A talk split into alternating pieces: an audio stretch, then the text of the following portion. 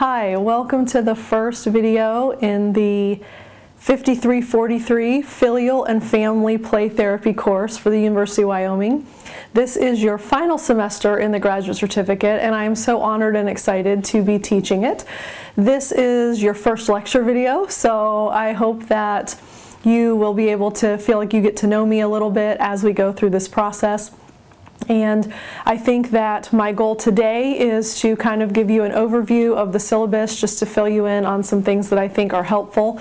And then we have to jump right in. So we are going straight into some background on the filial process and, and the CPRT treatment manual that we'll be using. So it's going to be a packed video and I'm excited to go on this journey with you. But before we begin that, I'd like to introduce myself a little bit and share with you a little bit about my background and how I came to teach this course. So I'm Dr. Brenna Hicks. I'm in Florida and I have been a play therapist since 2006. I have a private practice here. It's called the Kid Counselor.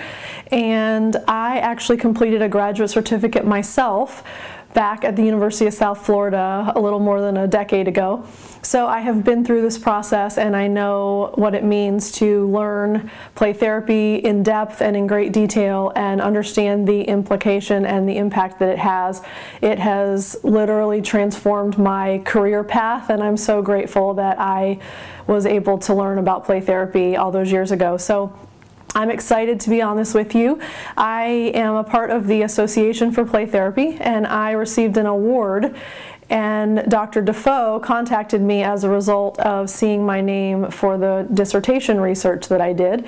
And the short version of that research is that I conducted CPRT in an online format and I had international participants and I was able to tr train them in the same way that I'm going to be helping you to train your participants this semester. So um, Dr. Defoe reached out and said, you have the experience of teaching online, you have the experience of doing CPRT, and you've done an online version of CPRT. So he gave me the opportunity to be with you on this journey, and I'm very excited for that. Uh, let's get ahead, get going and get into the notes for today.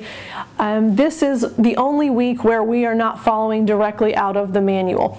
M much of this does in fact come out of the text, but we're actually going to be jumping into each training session next video. So this is just kind of a broad overview, a really bird's eye view of this process from the history, the origins, all the way through the rationale and the goals and what your role is as the therapist conducting those groups and research what that shows. There's, there's a lot of complexity and a lot of background on this. Unfortunately, many people, many families in our country really are not even aware that this training exists, yet there's so much history and there's so much empirical evidence and support for it.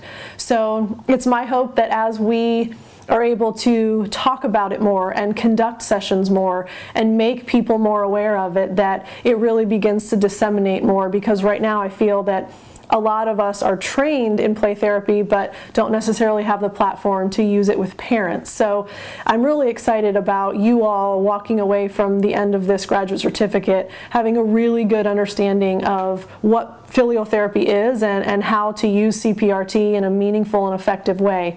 So what I'd like to start with is the history because I think it's always important to look at how something developed and what that process looked like from start to finish. So back even as early as 1900, the earliest recorded evidence of a play therapy based intervention was actually with Freud.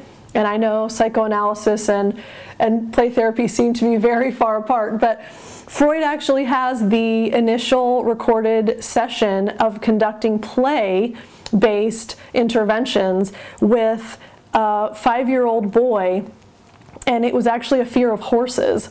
And he trained the father to use play to help this little boy overcome his fear of horses. So, as early as 1900s, turn of the century, we have evidence of play being used as an effective treatment modality. Move to the middle of the century, around the late 1940s, Dorothy Baruch actually advocated home play sessions to enhance parent child relationships. If you spend any time looking at the history of filial therapy, because play therapy is the basis for filial, but filial is very specific because it's training parents. So there's a little bit of a different spin with the filial therapy versus play. So if you look at any history or any research based on the filial process historically, you will see Dorothy Baruch's name mentioned because she actually kind of pioneered the idea of conducting play sessions in your home to strengthen that bond between parents and children. Then in the late 50s, Natalie Fuchs, and I'm not sure how familiar you are with her or how her name is synonymous with someone else who's extremely powerful in this field, but she is actually Carl Rogers' daughter. And I happen to be a child centered play therapist, so Rogerian runs through my blood. And so Carl Rogers actually helped her overcome her daughter's toilet training fears through play sessions. And so, as a child centered play therapist, and obviously I understand there are a lot of different approaches to play therapy, so you might have a very directive or you know another hybrid of a play therapy approach and so not that one is different or better than the other, they just approach things in a different way. What's interesting to me is coming from a Rogerian background and a child centered play therapy approach, the fact that Rogers was able to use the skills that he pioneered and, and really made so synonymous with the therapeutic relationship and tweaked it a little bit to use it with his granddaughter. I think that's a very special historical component here. So, right around the same time, again, late 50s, Moustakas came onto the scene and he actually was able to describe the play therapy home sessions between the parent and the child in a more concise fashion. So as he came onto the scene, he was able to articulate it better and make it a little bit more readily available and accessible to parents because Baruch kind of introduced it and then Moustakas took it to another level when he was able to kind of explain it in a more productive and effective way. What's interesting though is that up until the, the 60s or so, none of these approaches and none of these pioneers who were kind of beginning the earliest historical evidence of this, they did not have supervision and support. So they were training parents, they were kind of introducing these concepts and these ideas, but there was really not any supervision or support that went along with it. And that's important to note because as we move forward, you'll see the transition to a very supervision and support based approach as we have now in CPRT. So, moving into the 60s, right around the mid 60s, around 1964, Bernard Guerney and Louise Guerney, husband and wife team, they introduced a very specific argument base for filial therapy, meaning here are five arguments for why this is the most effective way for parents and children to strengthen their communication and their bond. So, the first and probably most significant, and I would argue most pervasively problematic view that still exists, is that children's problems are due to the fault of the parent. And that is a running dialogue that when children have behavior struggles, emotional struggles, that, well, obviously the parent isn't doing a good job. What's interesting about these arguments that the Guerneys developed is that they believed that it was the parents' lack of knowledge and skill, not that they should be blamed for those issues. Big paradigm shift there, and I think that that heavily influenced the outcome leading to CPRT. The second argument was that filial therapy helps parents relate more positively toward the child and it disrupts the cycle of misperceptions. Every family gets into cycles of misperceptions, meaning child misperceives parental discipline, child misperceives parental direction, vice versa is true as well. Then parents misperceive the child's intention or the child's rationale or the child's needs. So all of these misperceptions really cloud the child parent relationship. And so their argument was that filial therapy helps disrupt that cycle so that they can actually effectively communicate. Third, the precedent in Rogerian tradition which I mentioned before came out of Baruch and Moustakas, the precedent had already been set that Rogerian tradition of therapy was effective, but that it could also be transferred to the parents that they could educate along that same tradition. So if you think about three core components, I mean, obviously, I would hope that you have a pretty good understanding of Rogerian th- theory. So you know, three core components are needed, well, that can easily be conveyed to working with children as well. That's not exclusive to adults. So that was another argument that was made. The fourth argument was that it eliminates parents' resistance.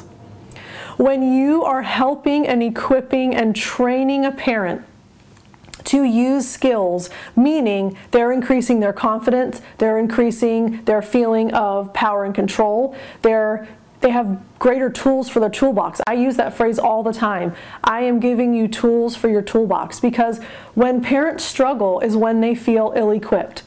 So if you are equipping them with effective tools and skills and principles and things they can do that they know are empirically supported and they know work, they automatically do not resist the process because they understand that there is positive outcome right from the start. And then finally, the parent child relationship is the most significant. And again, many other parent training models focus on correction of problematic behavior. So it's quick fix mentality. It's let's jump in and just solve the problem. Okay, your child's defiant. Let's put something into place to make them more compliant. Your child melts down emotionally. Well, let's figure out a solution for the emotional meltdowns. Unfortunately, that has again become an overarching view of helping parents deal with their children. This is a very, very contrasting view of, of that approach because what they're saying is the parent child relationship is the most significant. So if you increase that, all of the behavioral things and all of the negative things that are going on automatically reduce and are adjusted in an appropriate way. So, to kind of sum all of that up, the, the really special thing that the Guerneys provided to this historical context was filial therapy closed the gap between parents' need for help and a greater leverage of the professional's time. Because essentially, what was happening is there's this great need for coaching and training and help with parenting and with kids limited mental health services, meaning there weren't a lot of people that were equipped to address working with kids. Even still, that's true. I up until recently, I was in a county of more than a million people, and I was the only person that exclusively treated kids with play therapy. So. And I know in other states there is a greater concentration of play therapy. So Florida's a little bit of a vacuum there, and I know that. But there is still a pervasive feeling that I'd rather work with kids. Children are a whole different animal. I just don't get kids. I can't just sit and talk to kids. So, limited mental health services available for parents struggling with children's behavior, especially at that time. I mean, in the 60s, I feel like it was probably even more of a struggle. Therefore, you really needed something that was effective and was time aware, time sensitive. You know, you can't have a year long training of a parent and expect that to be immediately effective. But this program and training parents in that way was meaningful enough that it leveraged the professional's time because I only have a certain amount. I tell parents this all the time. I see your child for an hour a week. How many hours a week are you with your child? So yes, I can be helpful and I can we can see positive outcomes and we can see positive change and growth and all of those things in that hour a week. That's why therapy works because you can come for an hour a week and it, it, it does show gain.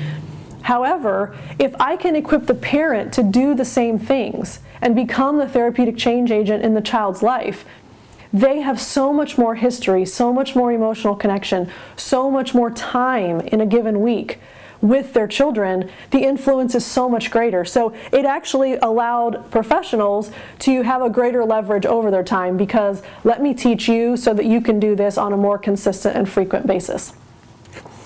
All right, so moving into the 70s and 80s. So that was in the 60s, now we're moving into the 70s. What's interesting is at the early start of all of this, and I actually just referenced it and realized I hadn't gone through that yet, so you probably were wondering why I mentioned a year. But historically, in throughout this process, the training for parents was typically about a year long. And so, if you can imagine, you know, if you're a mom or a dad struggling with behavior or struggling with compliance or discipline or whatever the situation may be, and you literally know that you're going to go through a year long process to correct it, it seems so long and it seems so tedious.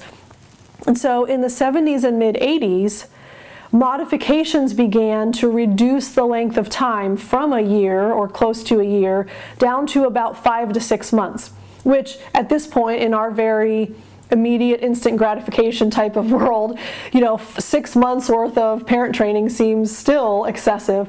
But at the time in the 70s and 80s, that was actually a huge step in the right direction of reduction of time that parents would need to commit. So, interestingly, in 1983, the Handbook of Play Therapy was created, and that kind of kept play therapy alive because what had actually been happening was a lot of other shorter modalities were overshadowing filial therapy. A lot of very shortened curriculum based parent training around the 80s were coming into the mix, and it was, you know, two months, 10 weeks, you know, very short, concise blocks of time. And that was basically overshadowing the filial therapy approach because it had historically just been a very long process. So the Handbook of Play Therapy came out in the 1980s, early 80s, 83, and they were able to kind of revive the interest in play therapy and filial therapy because it really did make a difference in the parents' perspective on committing to such a long training.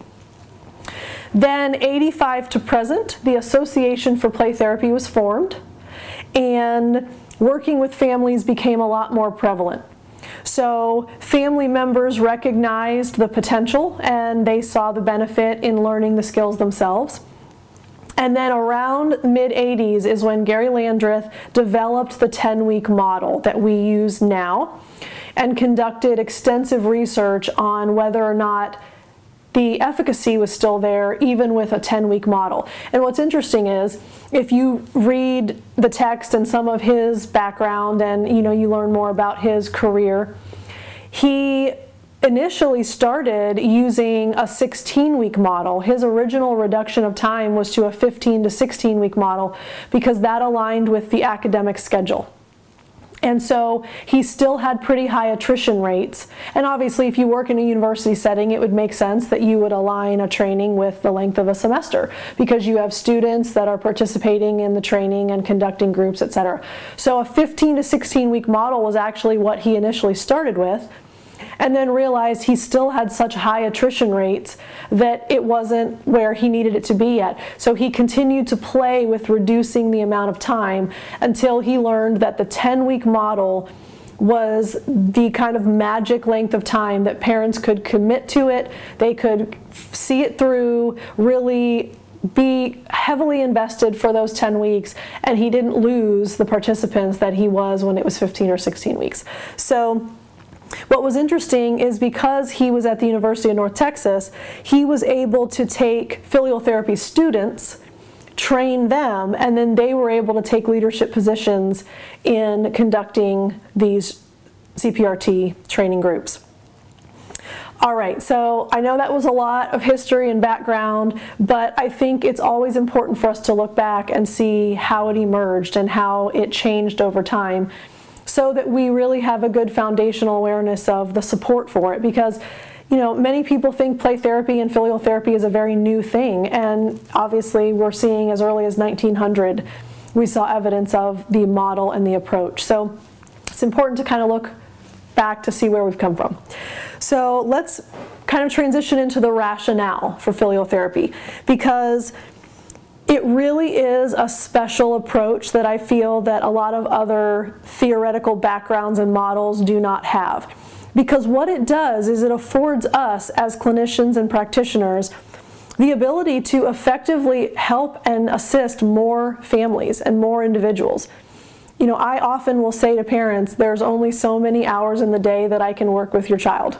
There's only so many time slots in my week that I can do play therapy with a child. But if I can conduct a group of six or eight parents at once, then they're able to go home and use the skills with their children. You can see how that just trickles in such a more meaningful and significant way than just me with that child for an hour a week. And what's been really amazing is the, the long term treatment has been a huge rationale and motivator for this because if you think about it, we have, as a society, a very cyclical pattern of parenting meaning we parent the way we were parented. Until we learn a different way, until we see the value in a different approach, we don't know what we don't know right? So we don't know that there's another way. We don't know that there's a more effective way. We just do what we know because that's the way we were raised. And or if we don't like the way we were raised, we say, I don't want to be that kind of parent, I'm going to be this kind of parent, but it's still flying blindly. You know, you go into it and say, well, I think I'm going to try to be the kind parent. Well, kind parent is a valiant goal. However, it has to be balanced with some discipline and some structure as well. So the really amazing thing about the filial therapy process is it's so long term with intergenerational effects. Because if you think about it, there may be three generations of parenting that was dysfunctional or angry or hurtful or aggressive or i mean you, you, fill in the blank. There's a lot of different parenting approaches that aren't necessarily healthy. So there may be several generations and a parent comes in and takes the cprt training program and walks away fully equipped with a totally different, healthy, balanced, mutually respectful approach to working with kids. And then what happens? They raise their kids in that way, their kids raise their kids in that way. It literally transforms families for generations. And that is why I have been so fulfilled in doing this, especially around the world. I had someone in a Norwegian who happened to have been living in London at the time. I had two from South Africa. I had participants from all over the United States. And to know that the long term impact is their children and their children's children will be raised in a more healthy way because of the material that these parents learned. That's so fulfilling and it's so rewarding and it's exciting because it's breaking dysfunctional cycles from generation to generation. So Definitely a really significant rationale there. As specifically to the child, it's developmentally appropriate. There are lots of interventions and lots of parent training programs that focus on the cognitive side or the behavioral side or you know, rational thinking, and that's just not who kids are. That's not how kids communicate. So, not only are there these other benefits, but specific to the child, it's age appropriate and it's developmentally appropriate. And parents are capable of learning the therapeutic skills, which ties back to one of the arguments that was made from the Guerneys was that if they learn the skills, it's not lack of awareness anymore you know, a lot of times parents just don't know any better. So once you're made aware of these new opportunities, it really allows you to change and become a more effective parent. And this training provides structured weekly practice to ensure parent success.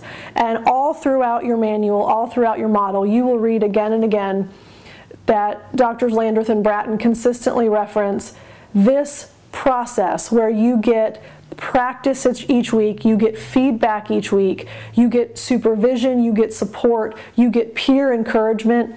It really kind of brings the best of every other parent training model and lumps them all together so you get the best of everything because a lot of other training models have some of these components, but many of them are very education based, meaning here's the skill, go home and do it. Well, that's really challenging when you don't have the consistent support and feedback and monitoring and encouragement and all those things. So that this really is because of the way it's structured, it is so effective in helping parents really integrate these skills into their lives. Parents are more significant to their children than therapists and it u- utilizes the natural bond that already exists between the parent and child. That goes back to what I mentioned before you know, yes, I can see a child for an hour a week, but I have to work really hard to build that bond, build that rapport, build that trust, build that history. whereas the parents already have that. So you can utilize the existing bond and existing relationship that's already there in a really meaningful way through filial therapy. Anxieties learned from parents are unlearned in this training. And the misperceptions, like I mentioned, the misexpectations, they're corrected. And that's a very powerful dynamic shift in a family because again, children absorb what parents do and say and think and act. So that is kind of breaking that cycle. And it intervenes in dysfunctional family dynamics, which I already mentioned before. All right, a couple more on the rationale.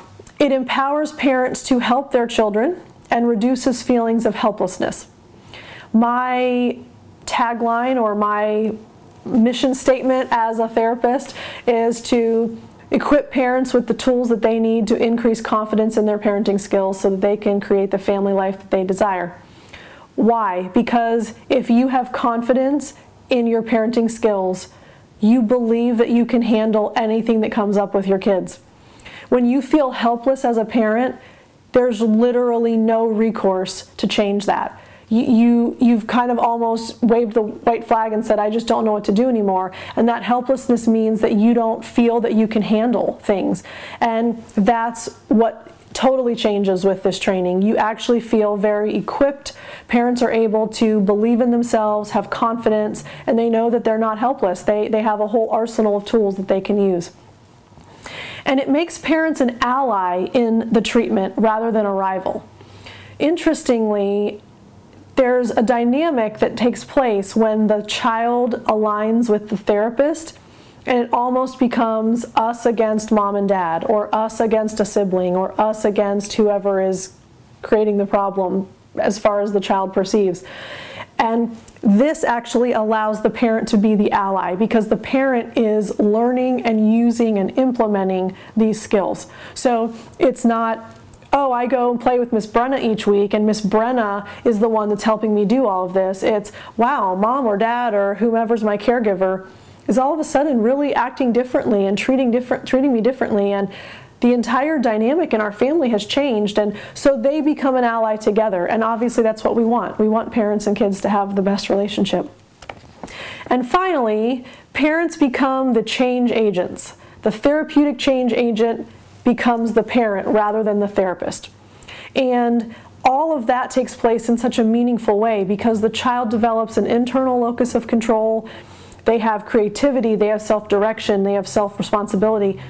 And the parent is the one that actually begins to bring that into the fold rather than the therapist coming in and fixing things there's a very different perception from everyone in the family when the parents become that change agent.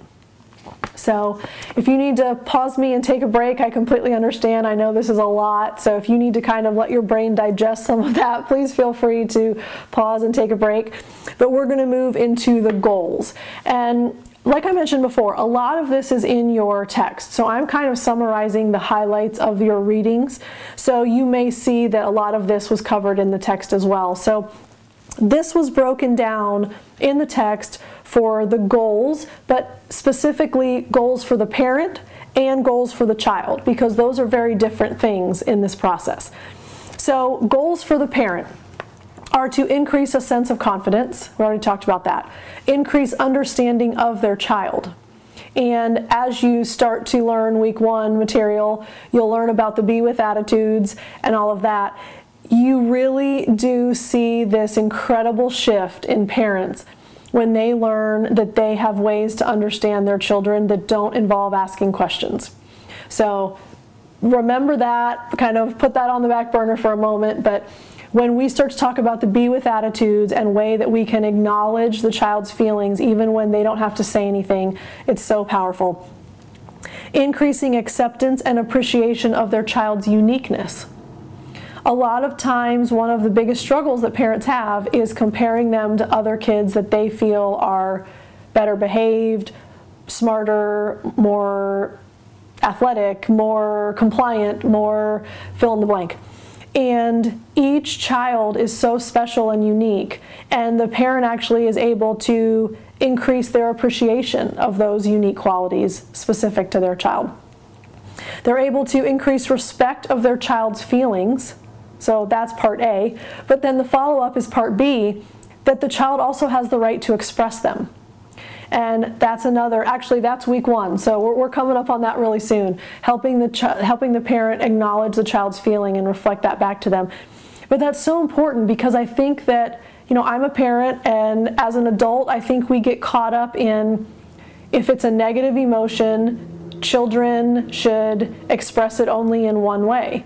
And one of the big differences in this approach is every feeling is valid. Not every behavioral expression of that feeling is appropriate, but every feeling is valid. And so the parent learns I can respect my child's feeling and their right to express them, both. An increase in recognition of the child's need for autonomy and independence. That's another huge layer here because a lot of parents are slaves to their their children because they don't give them the freedom and the independence and the autonomy to do things they're fully capable of doing on their own. There's actually in your book, there's actually a dialogue between Dr. Landreth and one of his participants. And she was complaining about, you know, I have to feed him in the morning and I have to get his clothes on and I have to help him brush his teeth. And Dr. Landreth said, How old is he? Knowing good and well how old the child was. She says, He's five. And he says, I don't remember you telling me that his arms were broken. And she says, They're not. And he said, are his legs broken? She says no. And he says, Is he in a full body cast? And at this point, the parent starts to understand where he's going with this. He's fully capable of feeding himself. He's fully capable of getting dressed. And so that autonomy and that independence, not only do children need that, but it is also helpful for parents to acknowledge it as well. And then finally, sixth goal is to increase unconditional love of the child. And unconditional love is when the child is angry, when the child is frustrated, when the child is happy, when the child is excited, when the child is in any state. You love the child no matter what, and that increases as well. So, six main goals for the parent.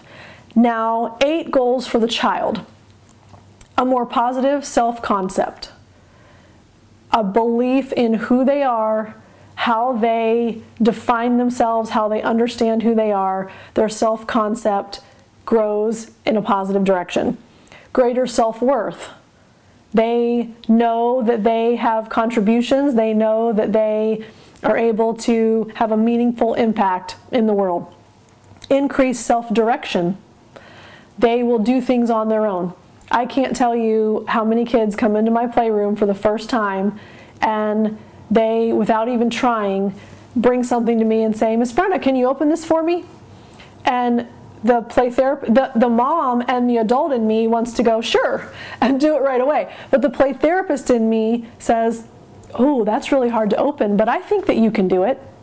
Because through that process, they learn self direction. I'm going to do this on my own because my self concept is greater, my self worth is greater, and now I know that I can rely on myself and I can direct myself to try things. Greater self acceptance.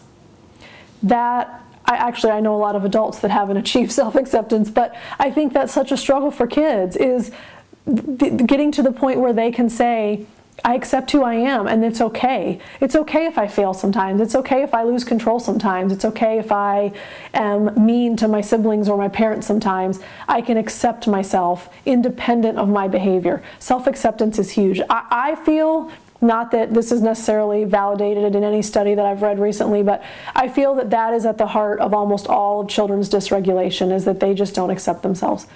And if you think about Rogerian model here, you know, ideal self versus actual self, when they get so far apart, there, there's really absolutely no self acceptance whatsoever because who I want to be is so far away from who I am. So that's for another lecture. But okay, self acceptance, definitely a big goal there. Greater confidence in abilities. I know what I'm capable of. I can try it. I know that I'll be able to figure it out. I, you know, I just genuinely get to a point where I believe in myself, and, and that's a big goal for kids as well. Greater self-control across the board, emotional, behavioral, social, mental. I just have greater self-control. An internal source of evaluation. Another phrase for that in our field is internal locus of control or internal motivation. So I evaluate what I think about something. I choose to do it because I want to instead of I'm seeking or I'm expecting or I'm needing something externally. So, source of evaluation, also a really big goal. And then greater self regulation. So, I just stay a little bit more even and calm and controlled no matter what comes. Because, you know, there's always going to be a mountain and a valley. Either we're coming down from one, going up, there's always going to be the zigzag of life. But if I have greater self regulation, none of those things bother me and affect me the way that they used to. All right, so goals for parents, goals for kids. These are not necessarily things that you're going to communicate very purposefully to parents, but these are just things that I think are helpful for you to know kind of as a foundational cornerstone of why we do this. You know, these are the goals that parents will be working toward. These are the goals kids will be working toward, even if we're not explicitly stating them to, to parents as they meet with us. Okay, so objectives of the play session. Five objectives that I've kind of thought through and think are important. To allow the child through play to communicate thoughts, needs, feelings, desires, wishes, any other thing that they may have that they want to communicate, but through play. Because we get trapped in the mentality that kids need to tell us things. How was your day? Why did you do that? What made you think it was okay to throw that across the room? You know, what would you guys do at school? We ask, ask, ask, ask, and parents are parents are unaware of the impact that that has because kids are emotional beings. They're not cognitive beings. So they will tell you everything you need to know through an emotional medium like play. But if you say how was your day? you're going to get good because they, they don't want to live in their heads and that's where questions put them. So second objective facilitating child's positive self-esteem and self-confidence that again tied into all those goals as well. But through the parent's interaction with the child, the child begins to feel that sense of self esteem and self confidence. It helps the child develop self regulation, which again was a goal. It helps child change the negative perceptions of the parent and or see the parent as an ally. Sometimes the, the child does not already have a negative perception of the parent, and obviously that's a great foundation going in. So if that's the case, if it's more of a proactivity on the parent's part, we have a great relationship. I just really want a better relationship. I just want to feel that I've really taken in all of the opportunities that I can to be a really healthy, happy parent you know, then there's no negative perception to begin with. But sometimes there are. Sometimes the relationship is really damaged and really broken and really struggling. And if that's the case, it actually helps change that negative perception. But then the parent becomes the ally, like I mentioned before. So that's where that's forged. And then the fifth objective is to reduce problem behavior. And I know I just went through this whole dialogue about how we don't focus on behavior and it's about the relationship. But the beauty of this approach is by default, there is always a reduction in problematic behavior. The undesired behaviors are always reduced and desired behaviors are always increased. But it is a byproduct of the relationship change, not the goal and not the initial focus. I know that was a ton. I'm grateful that we made it. Um, I'm really looking forward to getting into the actual CPRT curriculum next week. So, next week, you can look forward to getting the training on actually conducting week one. So I will walk you through all of week one material and kind of fill you in on things that you might want to highlight and things that you might want to say and how you can implement stories and things like that. So we are ready to dive in. We're ready to move right into preparing to start doing this with your parents and in your groups. I'm really looking forward to this semester and I look forward to seeing you again soon. Bye.